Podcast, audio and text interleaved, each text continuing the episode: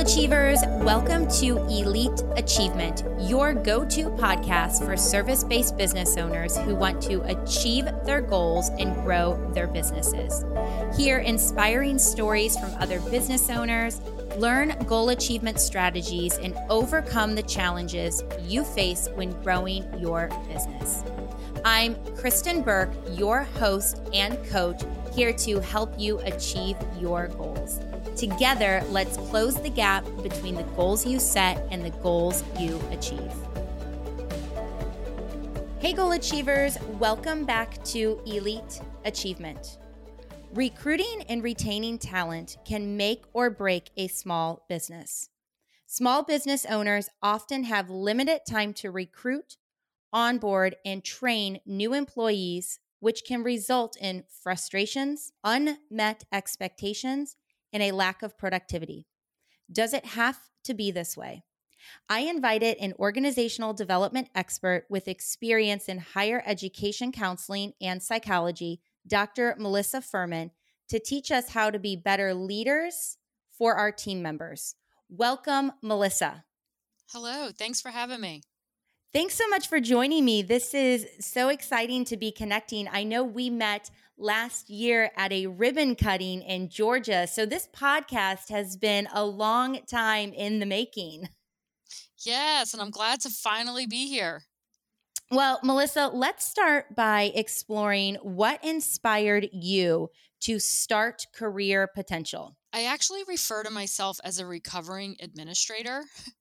because I served as an assistant dean of a business school for the last 10 years. I've worked in higher education for over 20 years, business school professor, and my doctorate is a little unique in that it's an applied doctorate of business, which basically means that all the research that I did in my program is directly applicable to the real business world. And so here I was, you know, an administrator, I was teaching in a classroom to business students and quickly realized I need to get out in the business community. I need to hit the streets and start sharing all of this amazing knowledge that business faculty have and business researchers have with the actual business community. I mean, it's great that we're educating the future business community uh, as college students, but I was receiving so many requests from organizations who were having real world, in the moment, live business problems saying, Can you help us?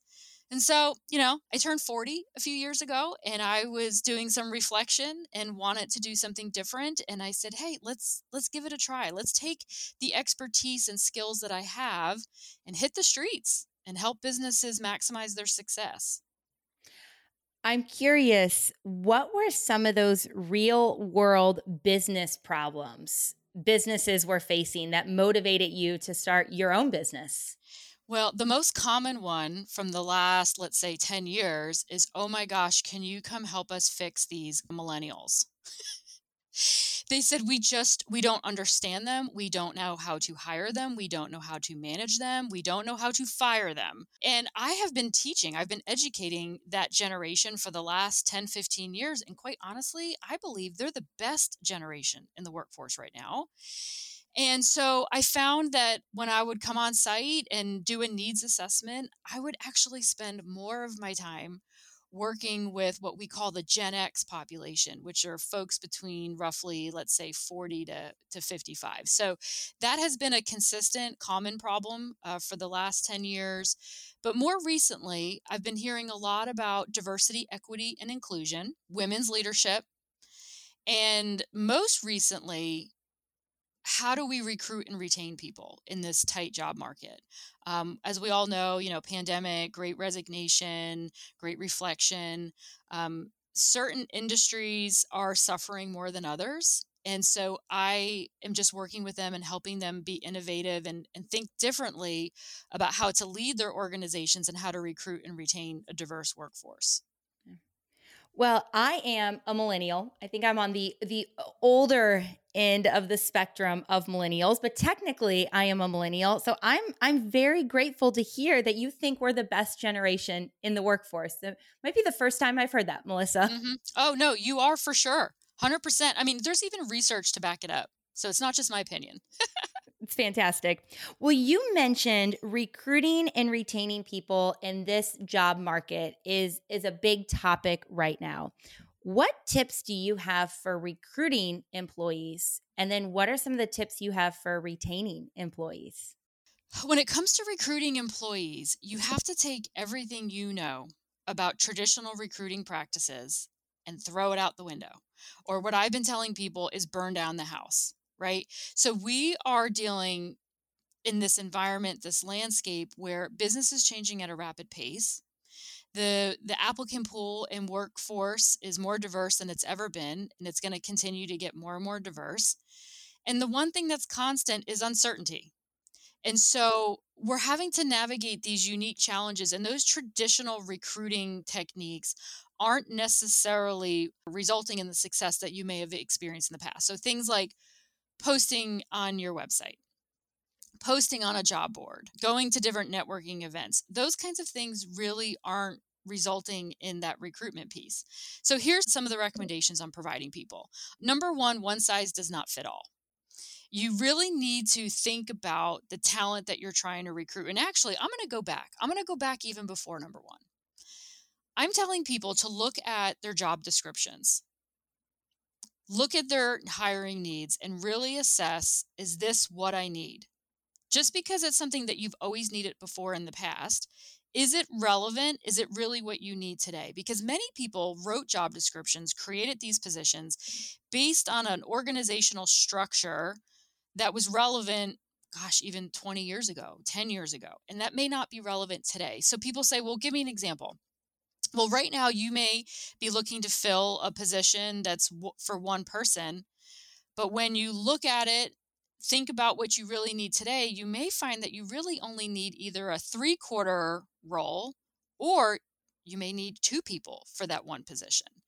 And you may look at that job description and find out that it's really not aligned with what you actually need.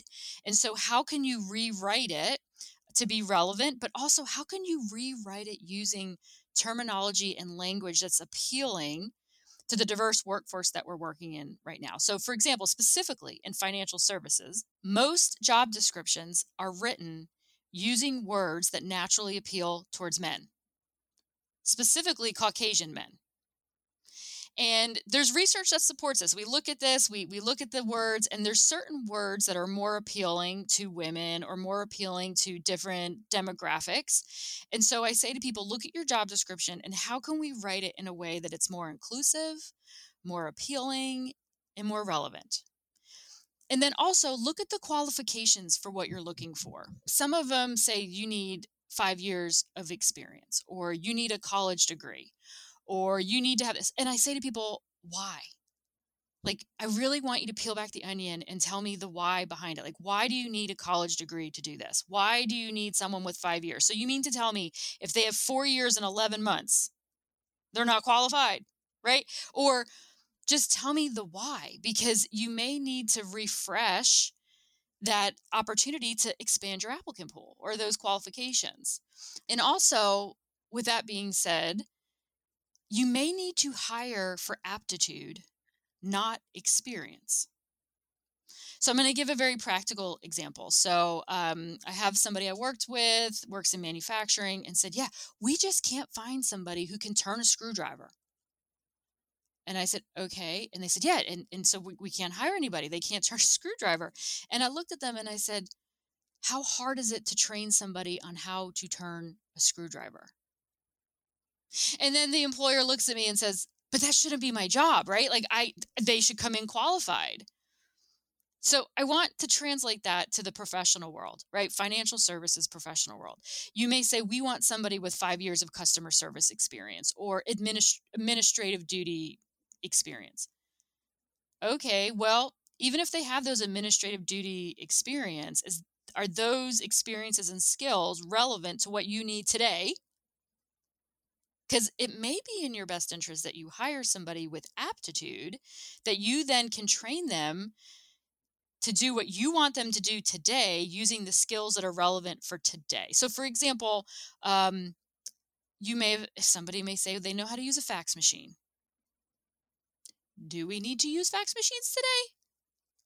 No. So I guarantee you, I tell people go back, look at your job descriptions, look at your qualifications, refresh, make them more inclusive, and make them relevant.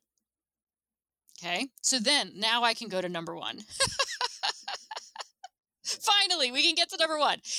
The traditional recruiting tactics, techniques, strategies are, are not necessarily going to be the most successful for you today you really need to think about who are you trying to recruit and how can you customize your recruiting strategies for that particular type of person that you're seeking right? And we all know this with recruiting that sometimes the best candidates aren't looking for a new job. So you need to take a minute and say to yourself okay i'm looking for somebody who has excellent abilities to be able to sell a product or i'm looking for someone who is just so customer service friendly and is customer service oriented. Okay well let's stop and think where can we find those people how do we find those people? Um, do they currently work for certain organizations that are customer service driven which what's the one we always think of? Like the most customer service driven organization out there. Can you think of one? Nordstrom?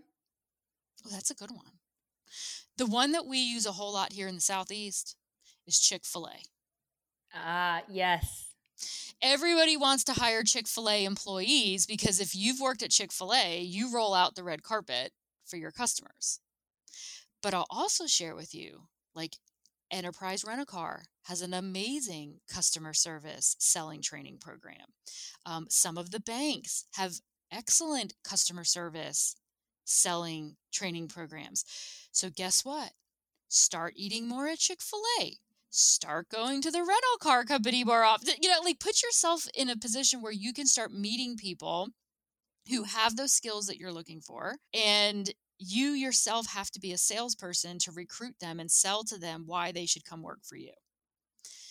The passive posting, even LinkedIn job postings, we're not seeing the success. You get, you know, 100 resumes you're judging somebody based on one piece of paper. Um, that's hard. The, the guerrilla tactics of going out and looking for people face to face, assessing what you need, finding people who have it is really what's what's going to be most successful. And it has to be tailored and custom. I love it. People say to me, "Well, I posted the position on Facebook," and I'm like, "Okay, so are you recruiting someone who's like 48 years old?"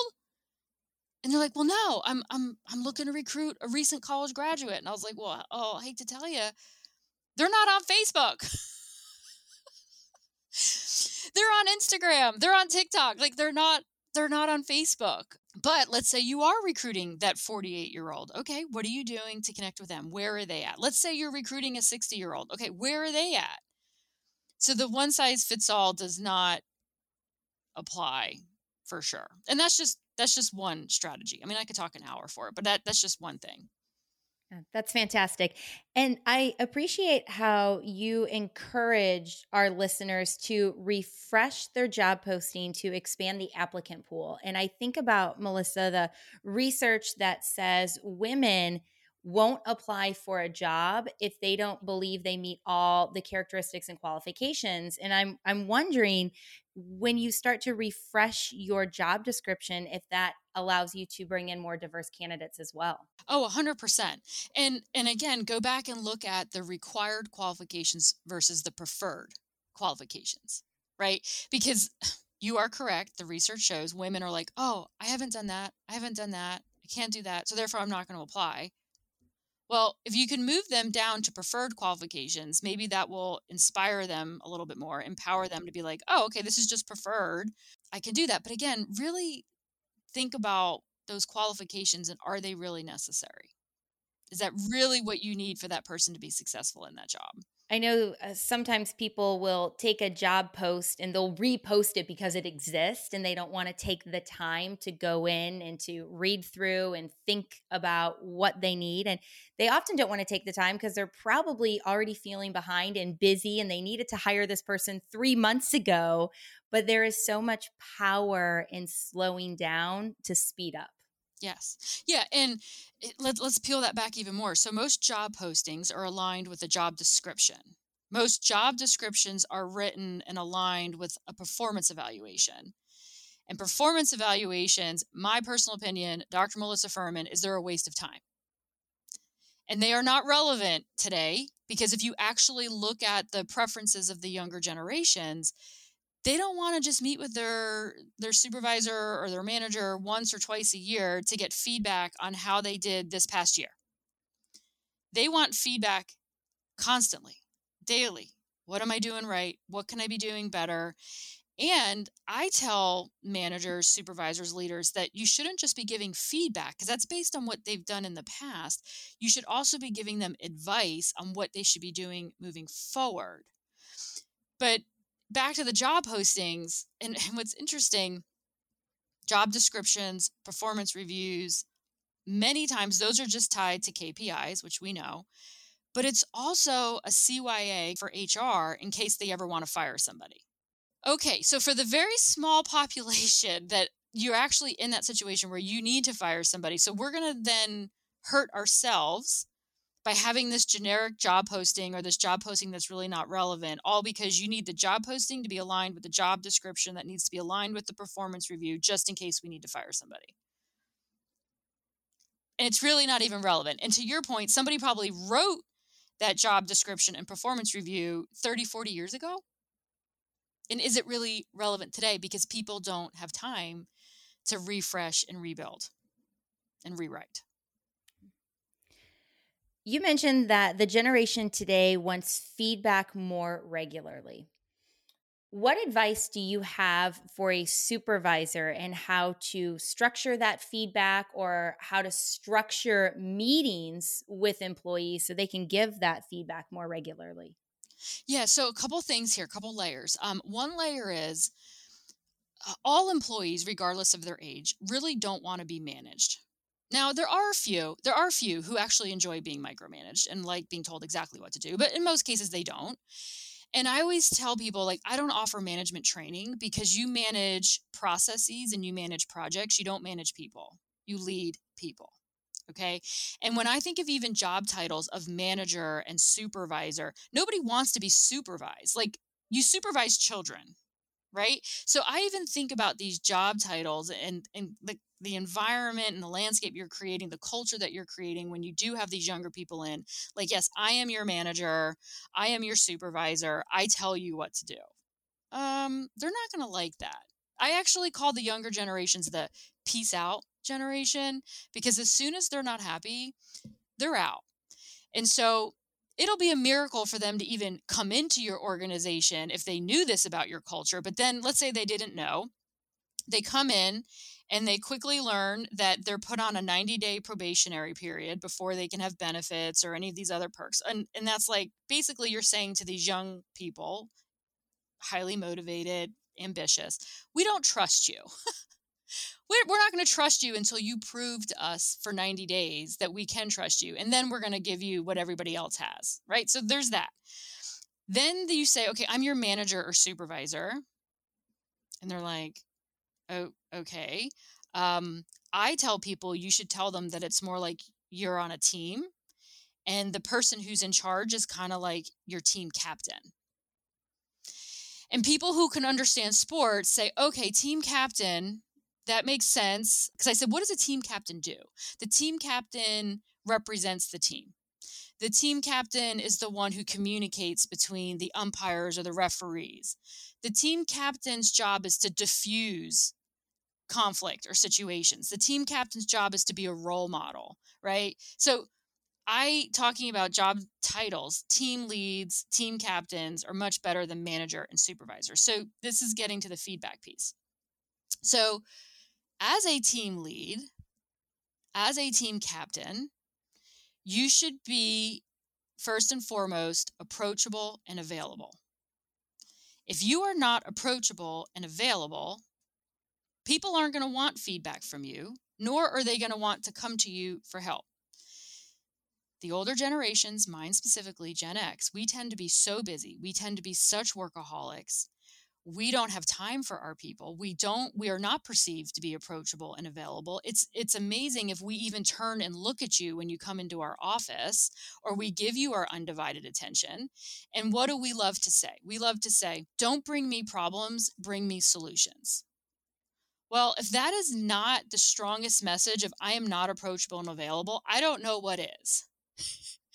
So what i tell these older team leads team captains to say is hey because here's the thing the younger generations do like they're very quick to show up and look for help which is a double-edged sword for them right? Like they like to come in and ask for help because they're used to having resources at their fingertips. So if they're ever put in a situation they need to problem solve they can google it they can you know call somebody they can text somebody. So the team leads, team captains need to help the younger, inexperienced folks really learn how to develop their problem solving skills and how to learn to become more resilient, how to learn to become more independent. And so when they're giving them this feedback, so one, be approachable and available, let them come in.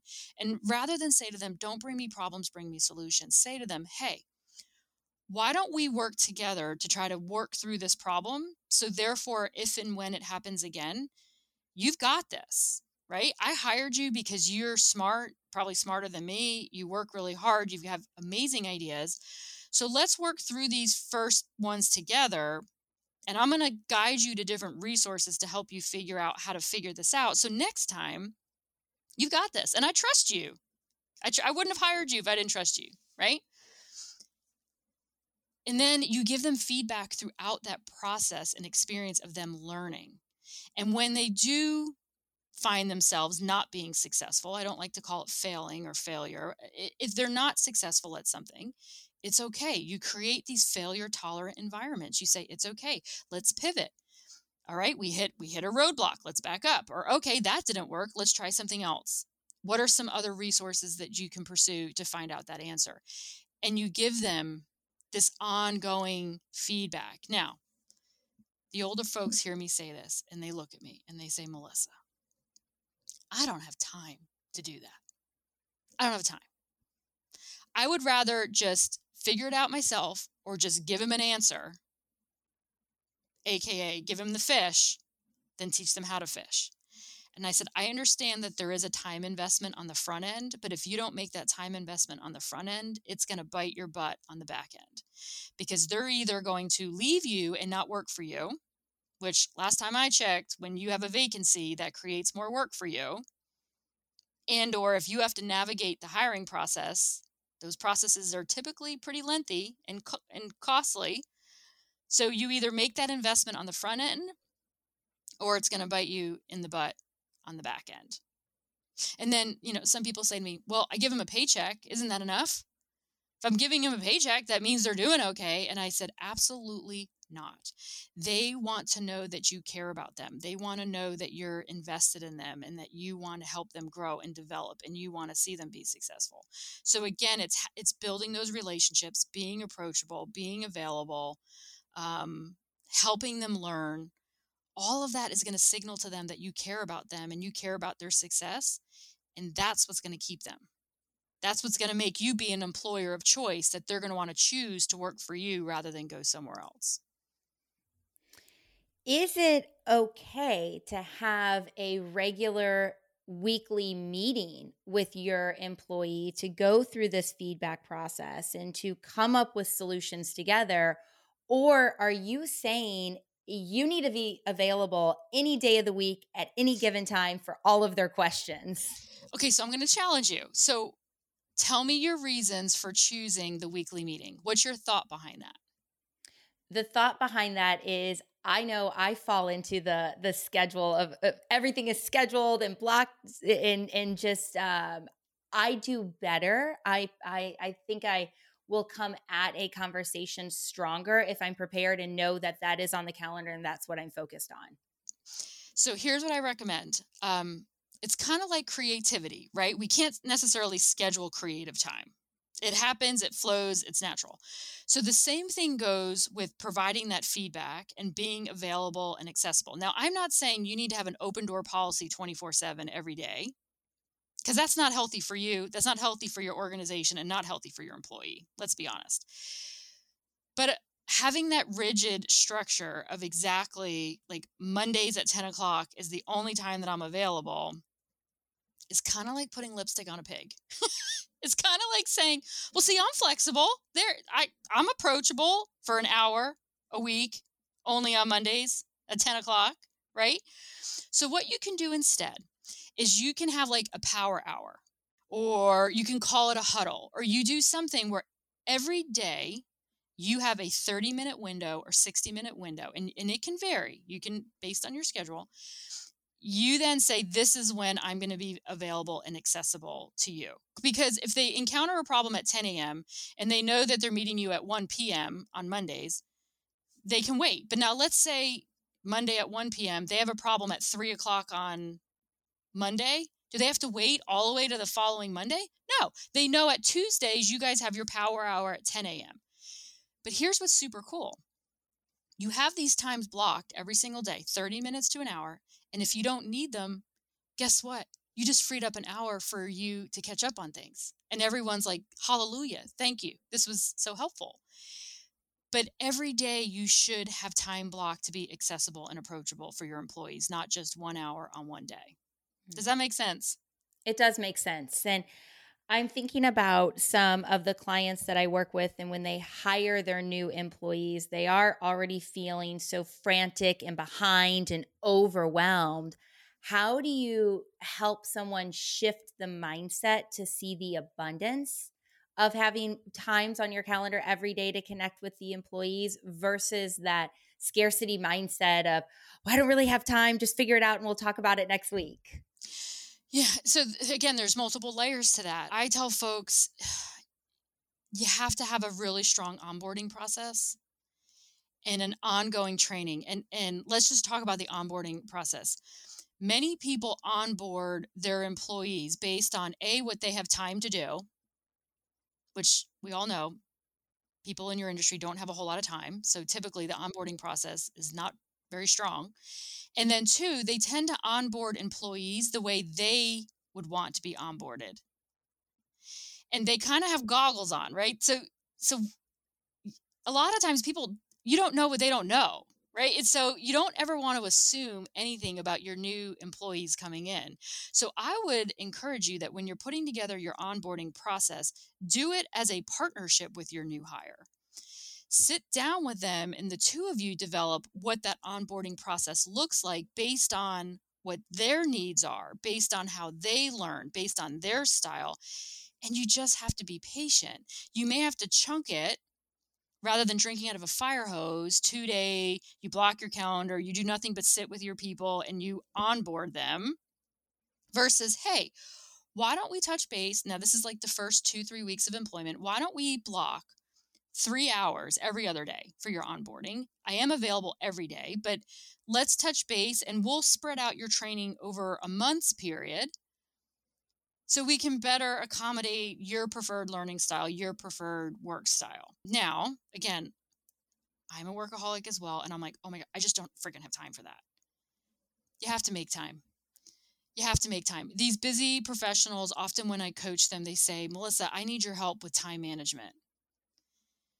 And really, what I say to them, what I hear is really, you need help with prioritizing and you need help with calendar management, not time management. And so, sitting down with them, like, okay, for these leaders now, I'm like, what are your priorities? Like, well, everything's important. I was like, okay, well, we, let's chunk them. Let's like, most important, number one priority, second most important, first priority. Like, how can we chunk them?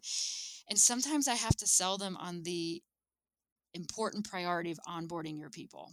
And I have to make it like a business case. I have to show them the return on investment of investing that time up front. Because you will earn those returns on your investment by making that investment up front. If not, you're just going to have a revolving door. Hmm. So it sounds like as we think about retaining our employees, it starts with onboarding and then you had mentioned ongoing training. We've talked about the importance of regular feedback and advice moving forward. What else is important as we think about retaining our employees? Yeah, and I would also say, backing up a little bit too, retaining employees even starts with the recruitment process right many times if, if you look at why people don't stay in positions it's be, it's a few reasons one is um, it's the job isn't what they thought it was going to be right so be thinking about how during the recruitment process can you best expose your recruits or your prospective employees to what the job actually is can you have them come job shadow? Can you have them come be an, an apprentice for three months before hiring them on full time? Or, you know, thinking about a way that you can really expose them. So for me, I'll share with you, I have a strong personality, right? And I'm sure I can be a challenge to work for if you were my employee. So, what I have done over the years is I've used different assessment tools and I have created this one page executive summary of um, all of these things that I know about myself through the assessment tools. I have an extreme sense of urgency to me.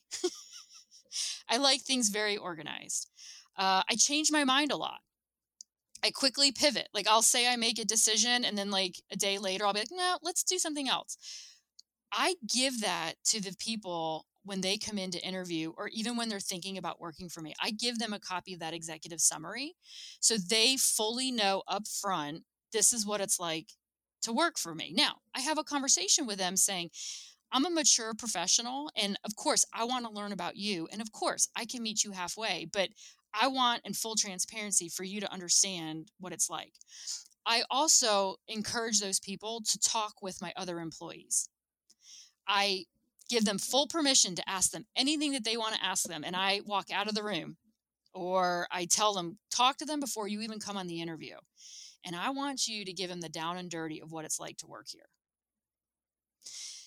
So they can self select themselves out of the process before they even come work for you. So that's why I said I, I go even further back of that recruitment process is so critical if you make the investment there because if you hire the right person, the onboarding experience is going to be more positive and easier, and then the retention is just going to naturally happen.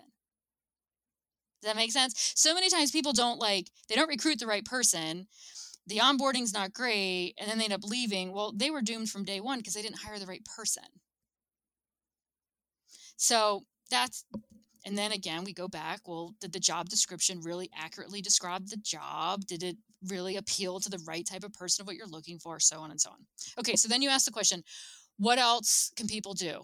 I am telling people over and over again you must invest in management training. And when I say management training, I'm really saying leadership training. Good employees do not leave bad organizations, they leave bad managers. So, there's a couple things you can do. You can conduct what we call stay interviews. You can talk to current employees, high performing employees, and say, hey, what do you like about working here? Because here's the thing people do exit interviews, and when you do exit interviews, it's almost too late. Right. So you can talk to people currently work there. What are they like? What could we be doing better? What could we do to help you be better? So that's a retention um, strategy. But also, the management training really allowing the employees to give feedback about their manager. Now, that can be done with a 360 tool, that can be done through focus groups, all different surveys, whatever you want to do. But really, many times employees are not being successful or they're not succeeding because of the manager. And, and so, this is what I recommend needs to be included. Modern day relevant management slash leadership training must include the following things it must include self awareness activities. They should be taking different assessments. I have my preferred ones that I like to use that tells them who they are, what they like, what they don't like, ideal work environments, communication styles, biases, blind spots, time wasters. Like they need to find out as much as they can about themselves first and foremost, and then they need to go learn ways, gain tools to learn how they can learn about their employees. Self awareness is huge. Then it also needs to include emotional intelligence. Emotional intelligence is like the number one predictor for manager and leadership success today because of the unique characteristics of our workforce right now. They're very diverse, it's constantly changing, business is moving at a rapid pace. So, the role that emotional intelligence plays, huge. So I would recommend taking an emotional intelligence assessment, which I have a tool that I use, identifying some areas for development and consciously working on that. Three, and I only have four. So number three, modern day management leadership training, they need to learn about what we call inclusive leadership. They need to learn about people who are different from them. They need to understand that women see things differently than men. They need to understand that people from different cultural backgrounds see the world differently. They need to understand that everybody has a different lens in how they see the world, and they don't have to like that lens and they don't have to agree with that lens, but they have to respect that lens. And then the last piece of modern day leadership management training is coaching. And you get this, right? They need that person in their corner to help them see themselves for who they really are and to help give them those resources and help them come up with these development plans and execute them. Managers today, which again we like to call them team captains and team leads, they're too busy. They've they've got too much on their plate. So you really need some outside help and I say leadership today is a team sport. It can't just be on the shoulders of one person. So if you can solicit some outside help through a coach and have that person available and accessible for their employees, that's what's going to make them more successful. But in a management leadership program, you can teach your leaders slash managers on how to apply some coaching techniques to how they work with their people versus management techniques. They're they're two two different things. It's a spectrum, and the coaching's on one end, management's on the other, um, and they they can learn some of that. So those are my recommendations on how to retain people. It's fantastic. Melissa, this has been such an insightful conversation here today. And we have covered so much ground in a short amount of time. And we've talked about how to recruit employees today. You've offered so many practical ideas, such as refreshing the job post, such as the guerrilla tactics, getting out, going to the places where people have the skill sets that you're looking to bring into your organization. You've encouraged us to be innovative with our recruiting process. One size does not fit all.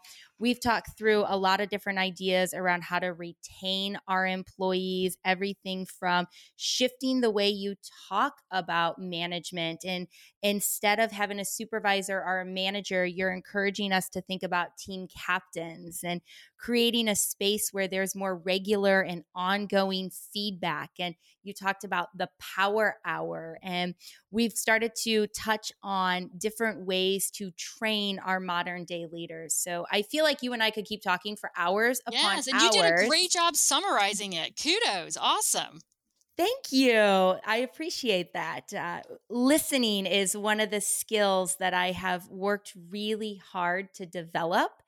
And so I appreciate that feedback. With that, Melissa, where can our listeners learn more about you and the work that you do? Yeah, so to learn more about me, of course, you're welcome to go to my website, which is www.unlockcareerpotential.com. I'm on all the social media channels with the exception of Twitter. I'm not on Twitter. So Instagram, Facebook, uh, LinkedIn. And I would encourage you, if, if you are interested in these topics, definitely connect with me or follow me on LinkedIn because every week I curate and post different articles that are related to all of these different topics that we've talked about today. And I, I try really hard to pick the reliable ones that really give you some meaty, tangible, walk away practical tips. So just go ahead and find me on LinkedIn, Melissa Furman, and connect, like, and you can keep getting more and more of this information as you want it. Thank you so much for your time today. Thank you. With that, goal achievers, keep celebrating your weekly wins noting your lessons learned, and identify your priorities for next week so you can consistently pursue progress in the direction of your goals. Thank you for listening to this episode. Be sure to subscribe to this podcast so you don't miss out on goal achieving and business growing wisdom. If you want my best goal achieving tips and a monthly reminder to check in on your goals, join my email list at kristenburke.com.